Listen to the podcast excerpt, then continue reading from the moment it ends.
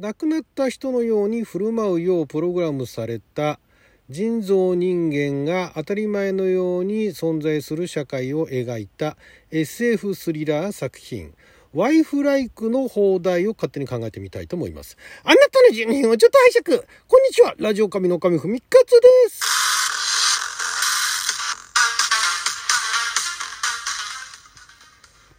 今日はにせんにじゅうにねんしちがつのにじゅういちにちいちにちかなしちがつのにじゅうにですねにじゅうににち金曜日、録音は大安でございます。えー、毎週金曜日は日本公開前の日本で公開するかどうかもわからない洋画の放題を考える洋画の放題考えますのコーナーをお届けしておりますが、今回はこれはね日本で公開ないし配信されるかどうかギリギリのラインという久しぶり久しぶりにあのそういうまあでも以前もそういう作品紹介してましたっけ。あそうかあんまりあの意外とあれですよね紹介して、えー、日本で公開された作品ってそんなにそれほどでもないか、まあ、ちょっとあまりそこら辺の数をかけてないんですけども、ただあの紹介していく上で、まあ、これはね、今まで紹介してきたの結構あのこれは日本で公開されるかなとで時間かけたら公開されるかなとかねあの上映されて、えー、まあまあ評判が良かったら公開されるだろうとか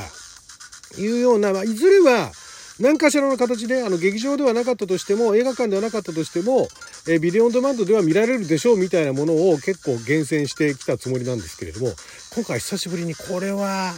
これはちょっと日本では公開されないかなっていうぐらいお話はまあ面白そうなんですけれども、ちょっと予告見た段階だとかあとはあの出演者ですねがちょっと日本では認知度がほとんどない方ばかりなのでなんかあのー、買い付ける人がねこれはっていうねアメリカでアメリカでなんかプチヒットしてねで買い付けの人もこれはって言って買ってきたらひょっとしたら公開されるかもねっていうビデオオンデマンドあたりがちょうどいいんじゃないかなとで、えー、そういう作品なんですけれども、ワイフライクっていうね、まあ、この作品がなんと言えばいいんでしょうね、これありそうでない、まあ、いわゆるあのアンドロイドがね、えー、人造人間って、まあ、だからアンドロイドっていう単語が出てこないであのアーティフィシャルヒューマンっていう言葉を使ってますけれども、そのまあ言うなれば人造人間ですよ。その人造人間が、まあ、エーアイ 搭載のね人造人間、それをアンドロイドというのではないかって思うんですけれども、かたくなにアーティフィシャルヒューマンあの人工で人工的に作った人間だと人造人間だというんで、まあ、人造人間と言いましょう日本語でもね。でその エーアイ 搭載の人造人間っていうのはまあそういうのが出てくる作品とはもう今珍しくなくなってきたと思うんですけれども、その、えー、人造人間が亡くなった人のように振る舞うっていうね、そういうプログラムを施されるっていう。でこれね予告見た限り予告とかあらすじ見た限りでは、えーと、その男性版があるのか分かんないですけど、このワイフライクっていうのはそもそもそういうね、えー、妻を亡くした人あどうなんだろうでもね、まあ、だからワイフライクっていうのはまるで奥さんのようなっていうことなわけですよ。ワイフのようなってことですよね。ワイフみたいなってワイフライクっていうねいうことなんですけれどもっていうあのお店があるんですね。お店っていうか、まあ、ブランドっていうのかワイフライクって看板がボーンと出てて、その中にはその人造人間の女性がずらっと並んでるんですけれども、でその中で、まあ、まあ注文するんですかね、その自分の亡き妻にね振る舞いも見た目も似ていると。まあ振る舞いって言ってもいわゆるまだあのこの映画で見た限りではちょっとベタなねあのアンドロイドロボット動きみたいなねカクカクした動きをやったりとかしてますから今時と思ったんですけども、まあ、それもいいでしょう。これあのコメディじゃないですからね。でそれで、えー、まあその何ですか奥さんをあるなんか事故だか何かで亡くした刑事なんですね。ですごいあの奥さん亡くして下に暮れていたところにその奥さんそっくりの奥さんみたいに振る舞うアンドロイド人造人間がやってくるんですね。だそれを購入するのか、えー、売り場で見かけるのかなんかちょっとそこら辺よくわかんないんですけど、このあのあらすじもねいろいろねいろんなところにいろんな書き方されてるんでね何が正しいのかよくわからないんですけれども、で一方でその世界の中でその エーアイ エーアイ 搾取、うん、直訳するとね エーアイ による搾取なんですよね。 エーアイ エクスプロイテーションっていうね、えー、エーアイ によるその搾取だからまあ エーアイ が人間になり変わってどうこうとかいうのが気に食わない組織がいるんでしょうかね。っていうのがその エーアイ を妨害するプログラムみたいなものっていうのをなんか撒き散らしたりだとか妨害工作みたいなのをしているというところで、えー、まあその人造人間というものが誕生していった裏側にある秘密があるようですと。で、合わせてその自分の妻が亡くなったことになんかそこつながっていくのではみたいなね、まあ、今のあらすじをざっとあれですよ、いろんなところに書いてあるあのあらすじを散らばられたあらすじをかいつまんで合わせていった時にそんな感じのシナリオらしいということなんですけれども、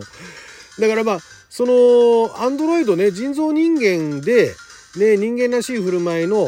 ね、パッと見、ね、人間と区別がつかないみたいなねアンドロイドがその人間社会の中に入ってってで、まあ、それがあの虐げられているっていうケースもあれば、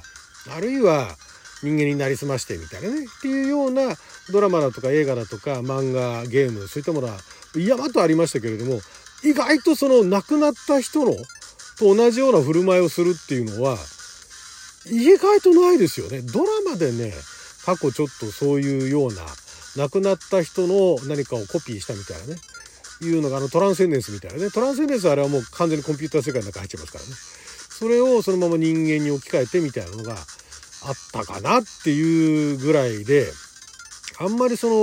えー、生前の人の立ち振る舞いだとか記憶だとかっていうのがその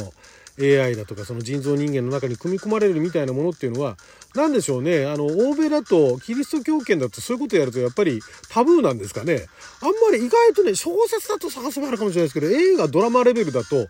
あんまりないですよね。ブラックミラー全部見てないからわかるんですけどブラックミラーあたりなんかやってそうですけどね、えー、あとラブレスロボットとかねなんか探しありそうですけれども、でなのでまあお話としては、まあ、これはねあの持っていき方によっては面白くなるんじゃないのって エスエフ スリラーとしてね。でまあ、絵面も今予告で見た限りではまあまあ悪か悪くはないというか最低限のねちゃんと見せるような絵面でちゃんと作られてるのでまあ面白いかなと。ただまあ劇場ではこれ公開されることはないでしょうねと。でまあよくてビデオオンデマンドでしょうねっていう感じなんですけれども、でこれあの監督のね監督の名前もねよく存じ上げてなんか長編ジェームズ・バード監督って言うんですけどなんか今まで何撮ったのって言ったらなんかパッとしない作品しかそんなに撮ってこられてないみたいな感じで脚本、えー、脚本監督をそのジェームス・バードさんがやられてると。でその奥さん亡くした、えー、男やもめの刑事っていうのを、えー、ジェームス・リースあ違う違うジョナサンジョナサン・リース・マイヤーズさんってこの方もね結構日本で公開されている作品で出ているんですがもうちょうどちょうどというかもうどれも全く見たことがないですね。かなり出演されてるんですけれどもどれ一つとして私見たことない作品でうわ全然見たことないわと。でこのあの亡き妻の、ね、振る舞いがそっくりっていうその人造人間役を、えー、エレーナ・カンプーリスっていう方女性が女優さんがやってるんですがこの方はね私唯一あのあのドラマ、えー、ドラマで エスエフ アクションドラマのえー、なんだっけなアメリカンオデッセイかなアメリカンオデッセイじゃないかジュピターズレガシーかジュピターズレガシーのちょっとあのー、なんかこましゃくれた、ねあのー、生意気な生意気盛りななんかちょっとあのすねたスーパーヒロインみたいなねそんな感じツンデレなスーパーヒロインみたいなのスーパーヒロインだったかなねの役をやっててその印象が残ってるんですがそれとは全然キャラクターが正反対みたいなね感じのキャラクターを演じていて、まあ、そういうのを見てる、えー、ものからするとおっていうねあこれは面白そうだなとあこういう役もやるんだみたいなね感じで面白そうなんですがまあでもなかなかね難しそうですよね。ちょっとうーんちょっとどうなるかなっていうねもう微妙だなっていう エスエフ なんかこれ変な話ですけどレンタルビデオみたいなのがねレンタルビデオの時代だったらなんかの買い付けてきてねであの私みたいな翻訳者に翻訳させてねであのビデオスルーみたいなのはあったかなと。でもビデオオンデマンドスルーにするかどうかっていうのは微妙なんですよ、まあ、予告後で貼っときますんで、まあ、よかったら見ていただきたいんですけど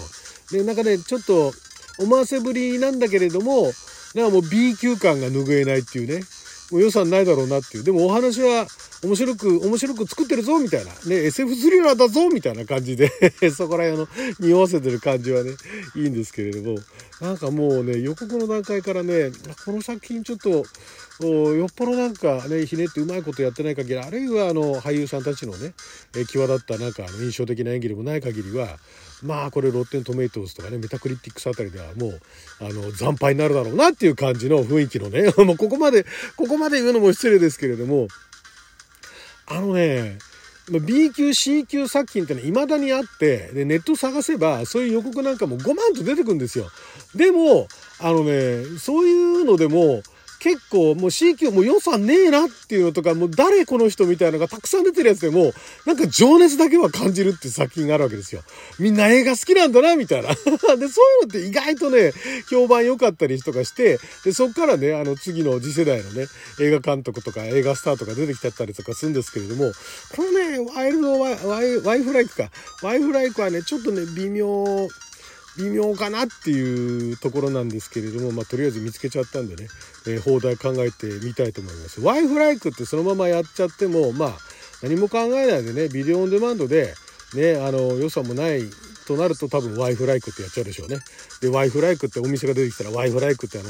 車体にしたねあの字幕も出てくるかもしれないですけれども、ねえー、妻の面影ワイフライクね妻みたいそれもな、うん、亡き